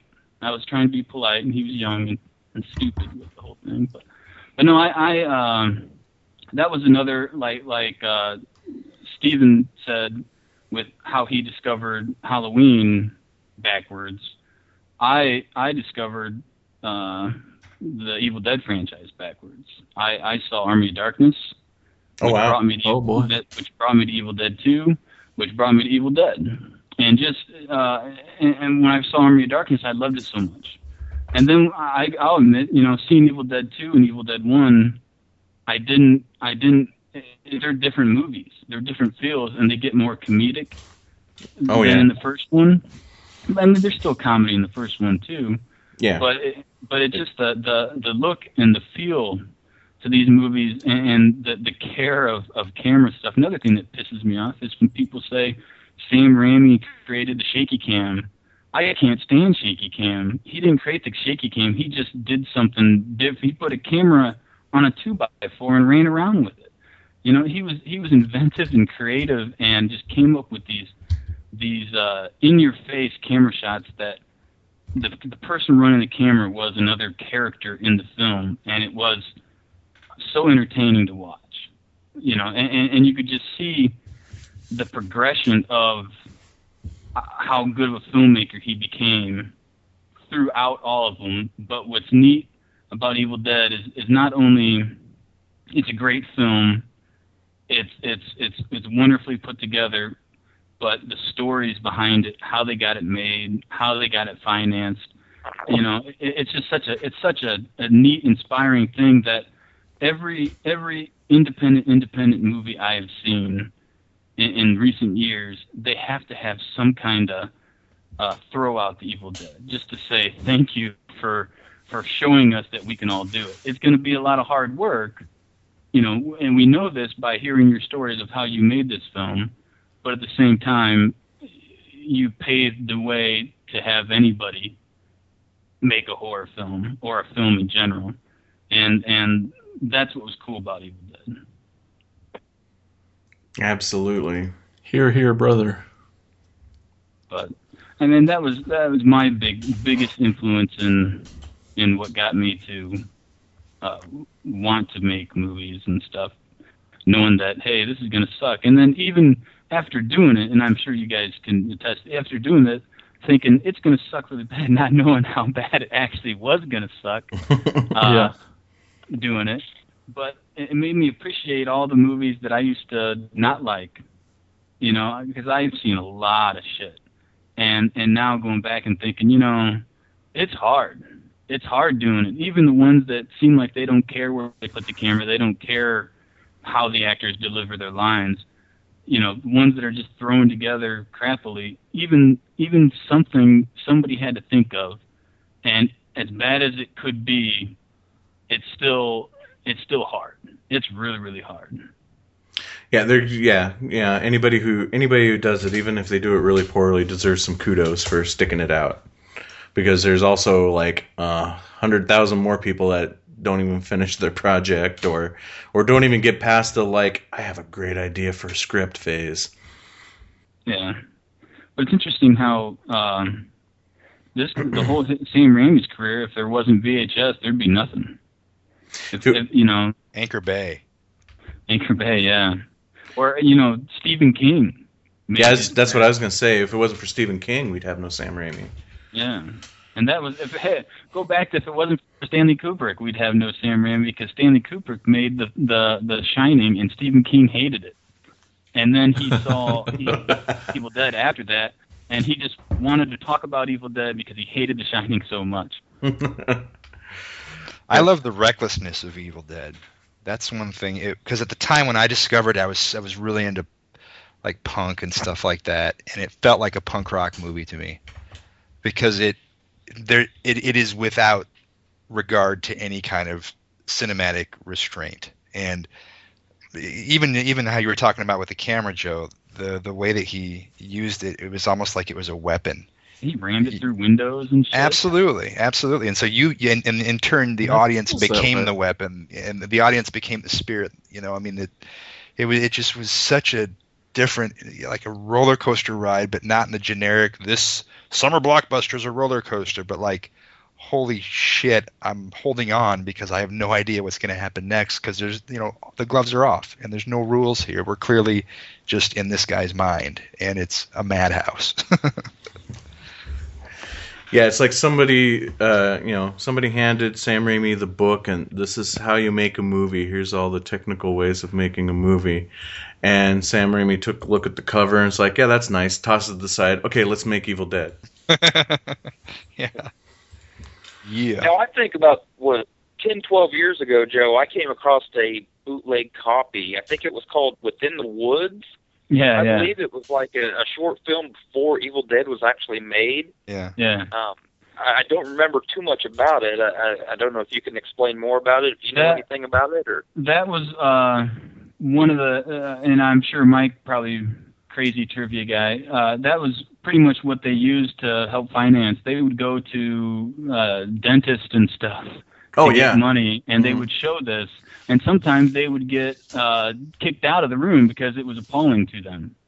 and sometimes, and, Yeah. but that's how they have ultimately funded the film was was was like a a small little production, you know, kind of like what we do now. And the difference then, uh, then it um, it we didn't have the technology we have today.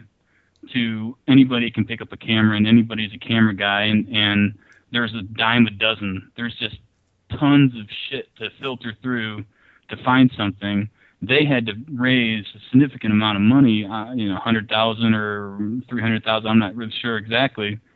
They had to raise a lot because they're shooting uh, 16 millimeter, I think.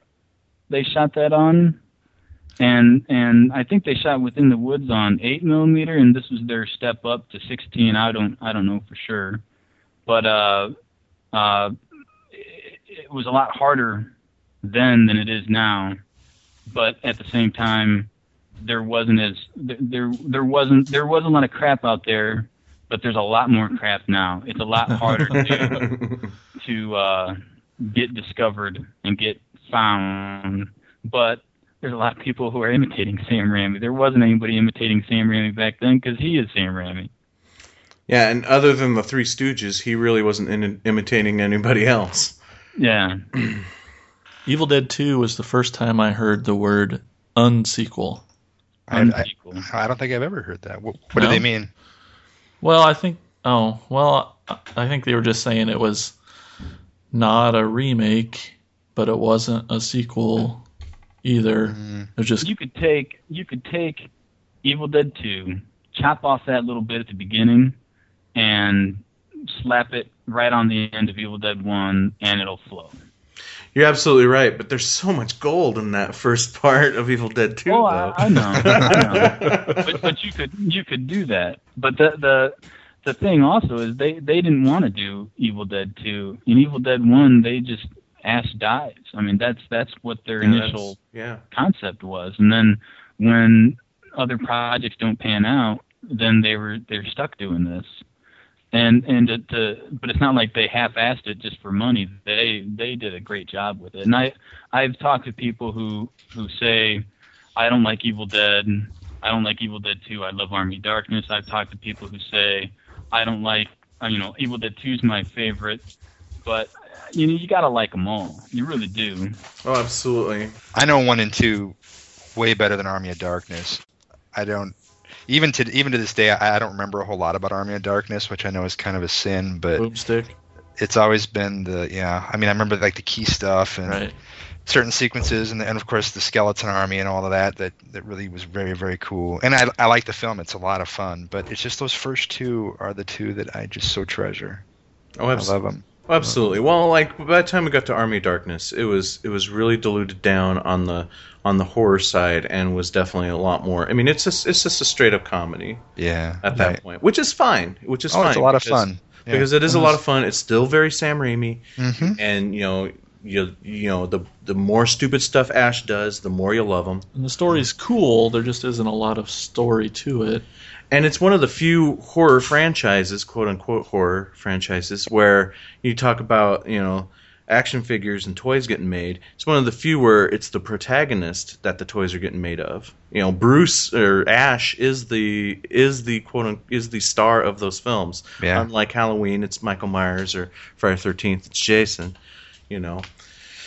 and it's also funny the the fact that like in the first one, I mean, if you've never seen the, the second or the third, you see the first one, watching that, and and if you didn't know, it's pretty unpredictable that that Ash would be the one that that survived. Exactly. You know, that, Yeah. that made it through.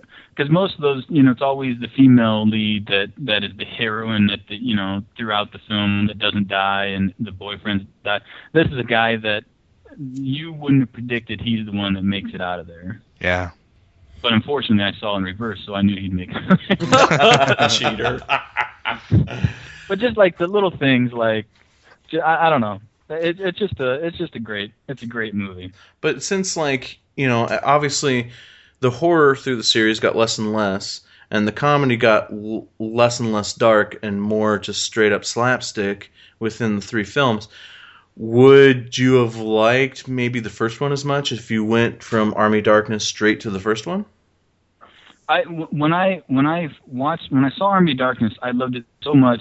We had another friend come over and we watched it again straight through, and then that was what really got me really into everything was Army Darkness, and then I, I just started researching it and stuff, and the internet was real popular at that point, and every you know they really hit it right there. That really sprung their careers, but I, and then I started looking back and went to Evil Dead 2 and I, to be honest, it, it was one of those things where I didn't like the first two as much as the third one at first, just because I expected it to be more slapsticky funny. Yeah, yeah. I was more shocked that it was actually more horror, and then the first one's even more, I guess. mm-hmm. But uh, as as I got more into wanting to make films and and getting into uh, the horror genre, you just get this this greater and greater appreciation for Evil Dead.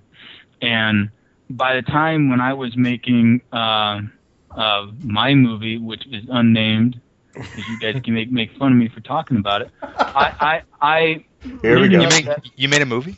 yeah, you jerk. Leading up that summer, man, I, I put I put uh, Evil Dead on so many times. I watched Evil Dead probably uh, 50 times that summer, just preparing myself, thinking thinking it's going to be a lot of hard work, but you know I could I could do it. I you know, and, and I reading about how he did it and all the things that went into every shot and and the, the little things that he did to reference other things and and I was just amazed at that film that the the my love for it far outweighs Army of Darkness or Evil Dead 2 and I've seen Evil Dead 1 now way, and Evil Dead 2 way more than Army of Darkness. I haven't seen Army of Darkness probably in in 10 or more years. Yeah, Nice. same here, probably. Interesting, yeah. Okay, real quick thing on Army Darkness, though. Um, how many people on this podcast has seen both endings? Me. Everybody, I assume. Yeah. I would assume so too. Okay, which one do you like better? Sam Raimi's original ending or the studio's ending? Yeah, which one? It's, it's I saw the studio ending and I love the studio ending, and I like.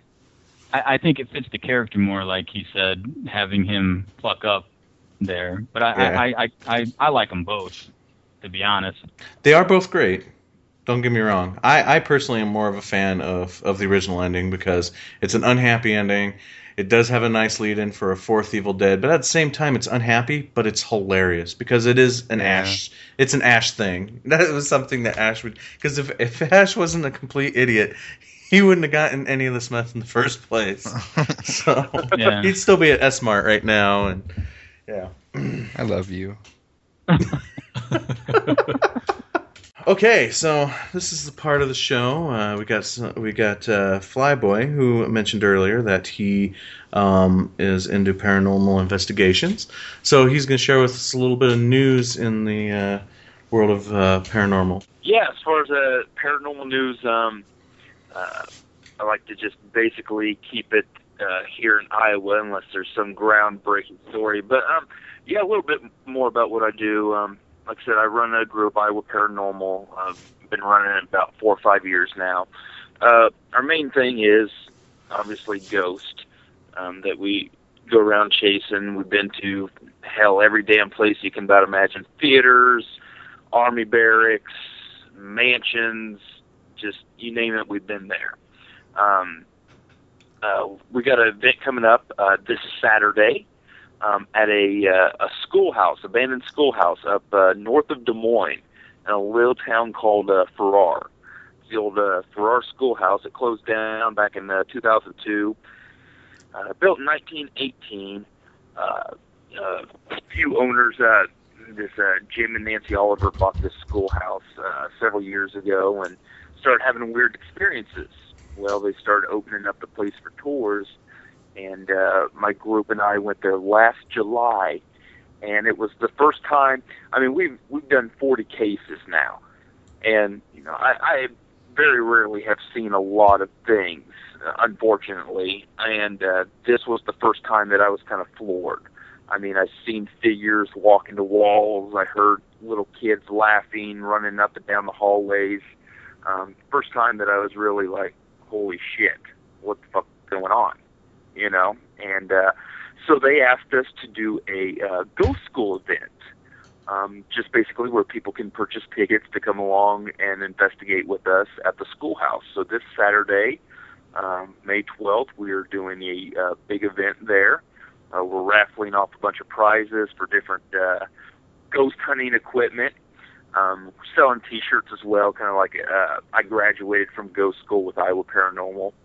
Um, so yeah, we got that going on, and uh, we're as well uh, doing the Hotel Ottumwa here in a few weeks. Um, that's just uh, in your Mike and Jason's neck of the woods, um, old hotel that uh, rumors of you know during the Prohibition era, and they did a lot of stuff underground. I guess there's big, huge basement underneath there.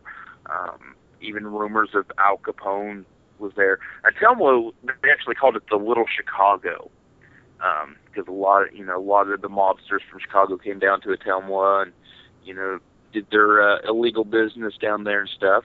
So um, they asked us to come in and uh, check out that. Uh, a lot of big things in the works. Uh, just gonna, you know, we just got to get some confirmation on some things, and hopefully uh, by the next uh, podcast, I'll be able to uh, uh, give a little bit more information. But um, yeah, a lot of big stuff coming up, and I'll definitely keep you guys tuned in. Sounds Excellent. good, man. Yeah, cool stuff, man. Excellent.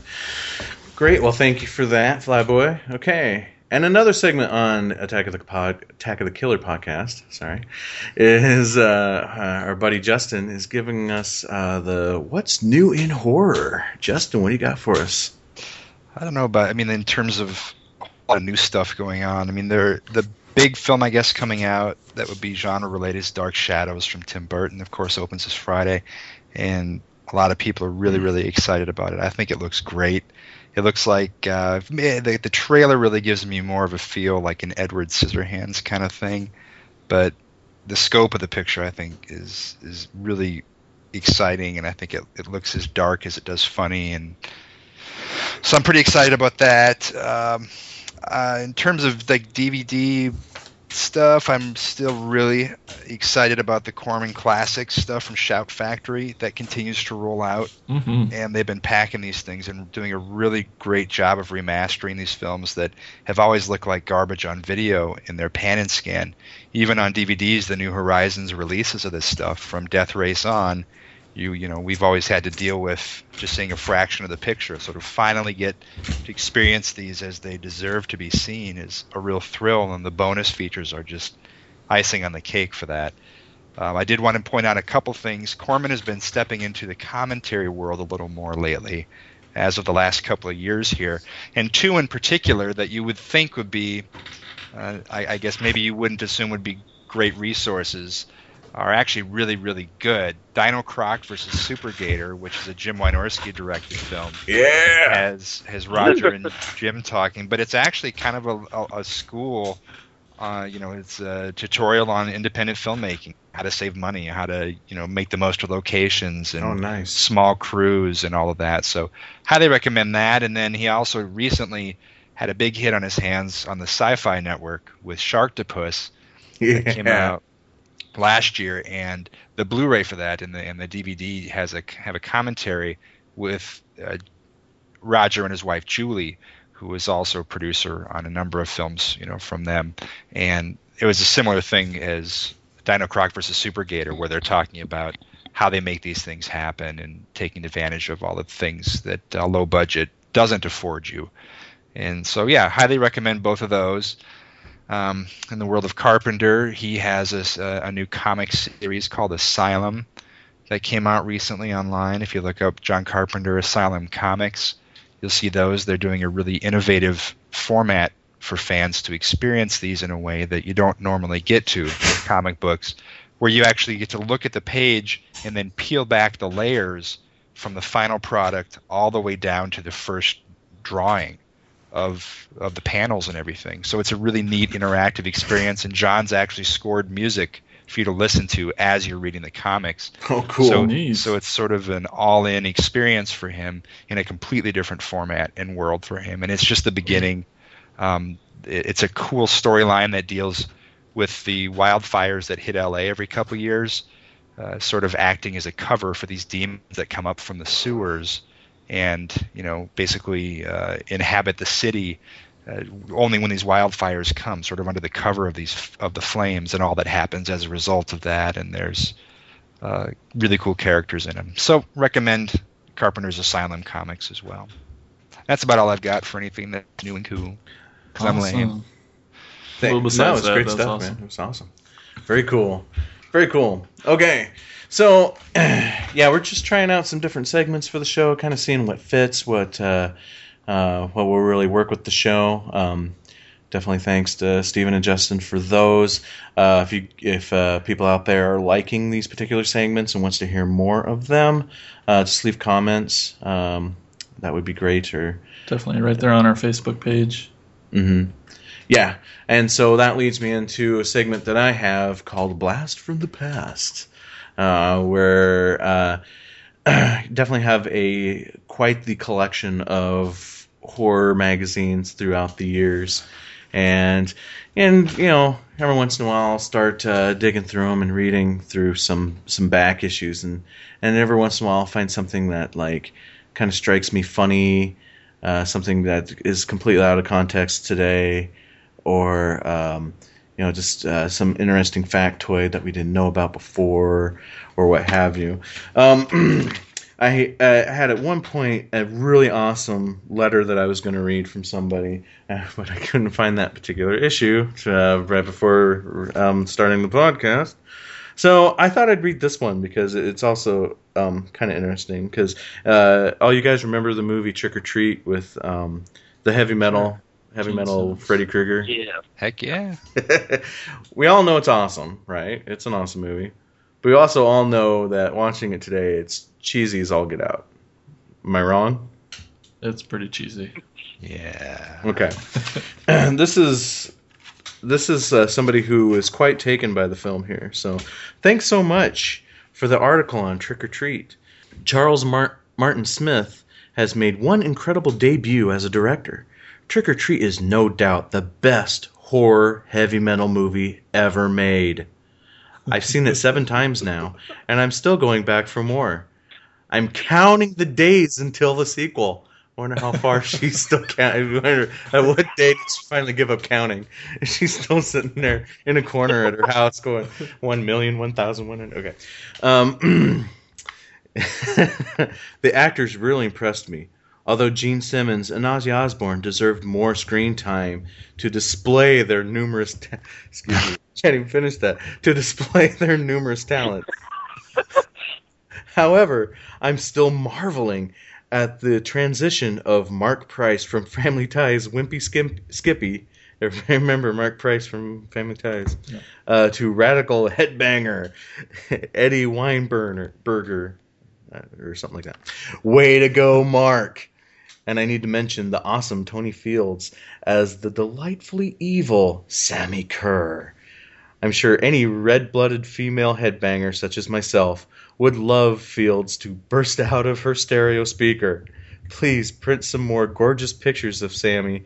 And if possible, can you tell me where I could get a poster of Sammi Curr? Trick or treat, awesome. guys. Trick or treat. That changed her life. oh man, I enjoyed the film, but good lord, I didn't want to rub, you know, take down my Kirk Cameron poster for anything. In it. No, no. I'm sorry, Mark Price is no Kirk Cameron, that's for sure. I like to see those guys fight. I think that would be fun to put those two in a ring. I think they need to do the Trick or Treat remake, but with Kirk Cameron. Oh my, you just blew my mind. And somehow that girl heard what you just said, and she's on the phone with somebody right now. She's finally stopped counting, and it's like, I'm done counting. Yeah, It's gonna this make is it. It's gonna happen, and St. Mike said so. I wish there was a movie called Cadaver Christmas I could hear about. Hey, She says. some other time. Some other time. Zombies, zombies at Christmas. Oh, that's right. That's Zombies at Christmas when I go visit my friends in Africa. It's big in Africa. All right, guys. Well, that that wraps up this uh, premiere episode. 17 hour. No, it's not. We're not done. We didn't. We. Uh, oh, you're doing the other thing. You're gonna chop this thing down to like 15 minutes, right? Uh, oh man. Make it make it real interesting. it's all gold. Just everything. We'll just take everything out of context, and it'll be. so, uh, anybody have any final thoughts on uh, on this premiere episode? I think we should have went with the Golden Girls discussion maybe. that'd have been Yeah. longer. yeah. Longer, wetter. sick. An Oh. in-depth study of every episode. That boy, you're sick. I just know it was great to get to chat with you guys like it always is. I'm glad we were recording this time. Always recording. Always. Good stuff. Okay, so before we finish this off, uh, plugs. This is the plug segment where we all get to promote our own little crap. Joe. Man, man, you guys, bunch of sons of bitches. That's what you are. Uh, There was a website. yeah, the uh, my my movie is gonna be at the Fright Night Fear Fest. Is that? And at the end of June, I might go to it. I'm still trying to talk the wife into letting me go to it, but that's that's uh. There, I mean, there's been a couple of movies that I've seen on the the festival circuit, indie movies that I've enjoyed a lot, and, and meeting filmmakers and talking with them. There, there's a there's a lot of talent out there that that hasn't been seen, and it's it's hard to to get them seen. I think, but hopefully it happens, and everybody gets distribution and gets gets more uh, exposure. I guess. I don't know what else. Excellent. Okay, uh, Justin. cut that whole cut that whole part. Is is is uh, is Cadaver available still on DVD? Or no, you can no longer buy Cadaver. for right now. Okay, all right. for right now. It, Gotcha. it uh it will be available through level 33 sometime in October. Okay, Which cool. which it will be uh probably you know on Netflix and all that stuff. So Awesome. That's great. Congratulations, Congrats. Yes, congratulations. Such a good film. you're lying. You're all lying Yeah. me. I know you are. Well, You- that's I our can- favorite movie. You know it. yeah. We just yeah, it's good, man. It's excellent. We love it. Uh huh. Love it.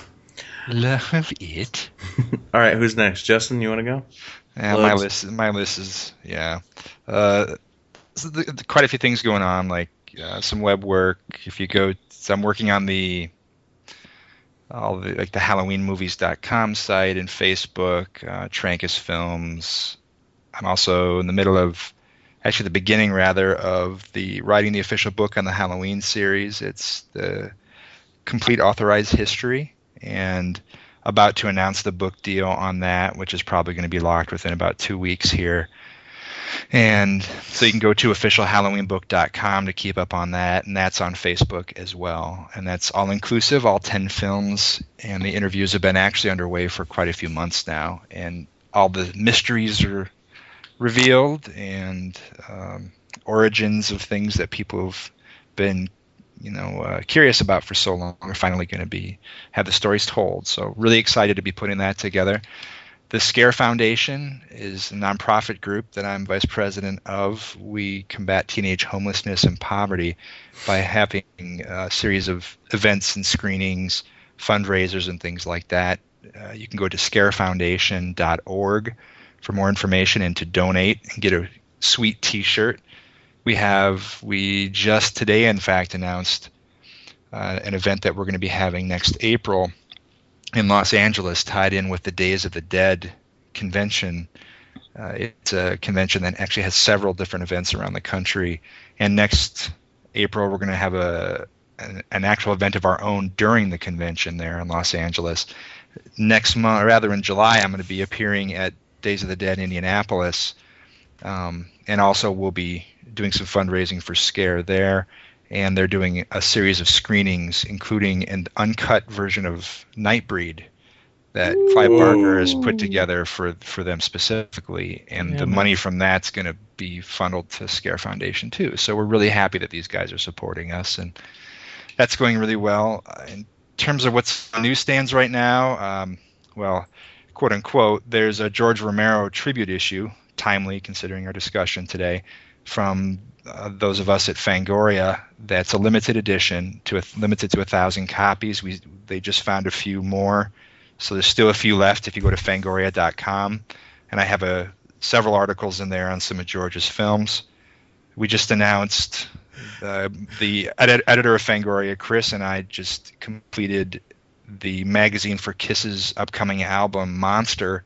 It's their tour book and also the tie-in magazine for it. And I have a number of things, including a big retrospective on Kiss Meets the Phantom of the Park. in there, and Nice. that- Yeah.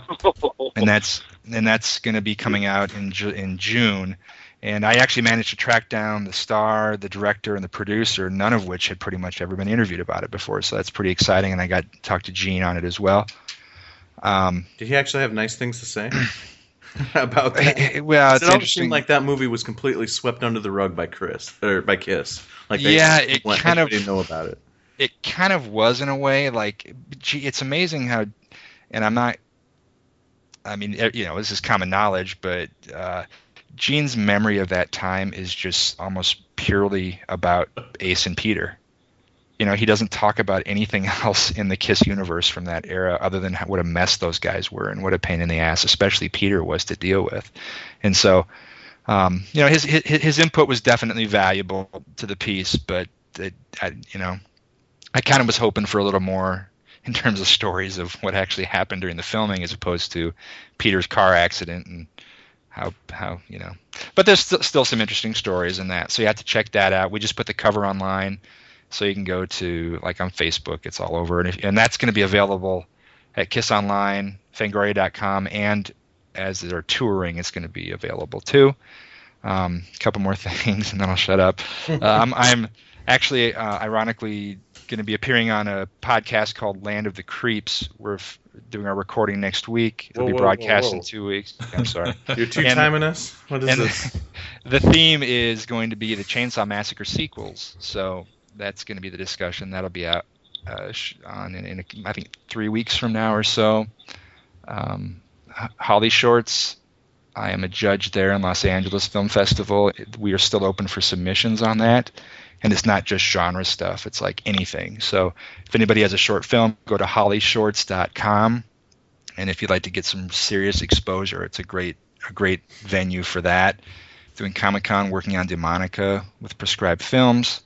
And for back issues of Fangoria and Famous Monsters of Filmland, two magazines I write for, you can go to fangoria.com or famousmonsters.com and order away. And there I'm done. All right, uh, Flyboy. Did you have anything else you wanted to add? You mentioned a lot of your yeah, stuff. uh, just uh, my group, Iowa Paranormal, uh, IAParanormal.com. Um, has all our stuff on there. Upcoming investigations. Click on there. We have uh, some events coming up that uh, you can buy tickets to. Join us uh, at some different places, an old jail, um, the schoolhouse, different things like that. So, um, yeah, www.iaparanormal.com. Awesome, man. Well, uh, all I really got is prescribedfilms.com and demonicamovie.com, and it's the same stuff that Mike would say anyway, so I'm just going to let him finish out the plugs. Oh man. Okay. I was trying to get him to do it. I feel like I've talked enough. Um, okay. Yeah. Uh, well, in our world of prescribed films, we are working on our next feature film this summer called Demonica. Um, it's you know a movie about demons on skates, on roller skates. So that ought to be super fun. Um, obviously, you know, like he said, uh, you know, prescribedfilms.com. You know, you can go there and and and and check out information about the film on there. Uh, we also have our Facebook, um, you know, group. You know, like us on there. Prescribe uh, Facebook.com backslash blah. prescribe films. Blah blah. But, but most importantly, if you go to demonicamovie.com, you can still help us by uh, donating to the film to help us raise money so we can feed people just one more day. Yes, yes. So. And then, of course, you know, starting up this podcast, um, Attack of the Killer podcast, which you know, attackofthekillerpodcast.com. Yep. You're probably there listening to it right now. Yeah, it's weird how that works. So If you got this far in the if you had all, if you had enough time to get this far. and so that's yeah, that's it for our plugs. So awesome. Well, thanks, guys. I think this show rocks. It's a good first episode. Woo. I think so. I think we we worked through a lot of our our um, issues today. And All right, well, thanks, we thanks will guys. always have time for Attack of the Killer podcast. Thanks. So. Yay. Thanks, fellow attackers. Thanks for listening. And uh, Ooh, we'll see you again attackers. next time. Yes. Attention, planet Earth and beyond. Stay tuned for Attack of the Killer Podcast.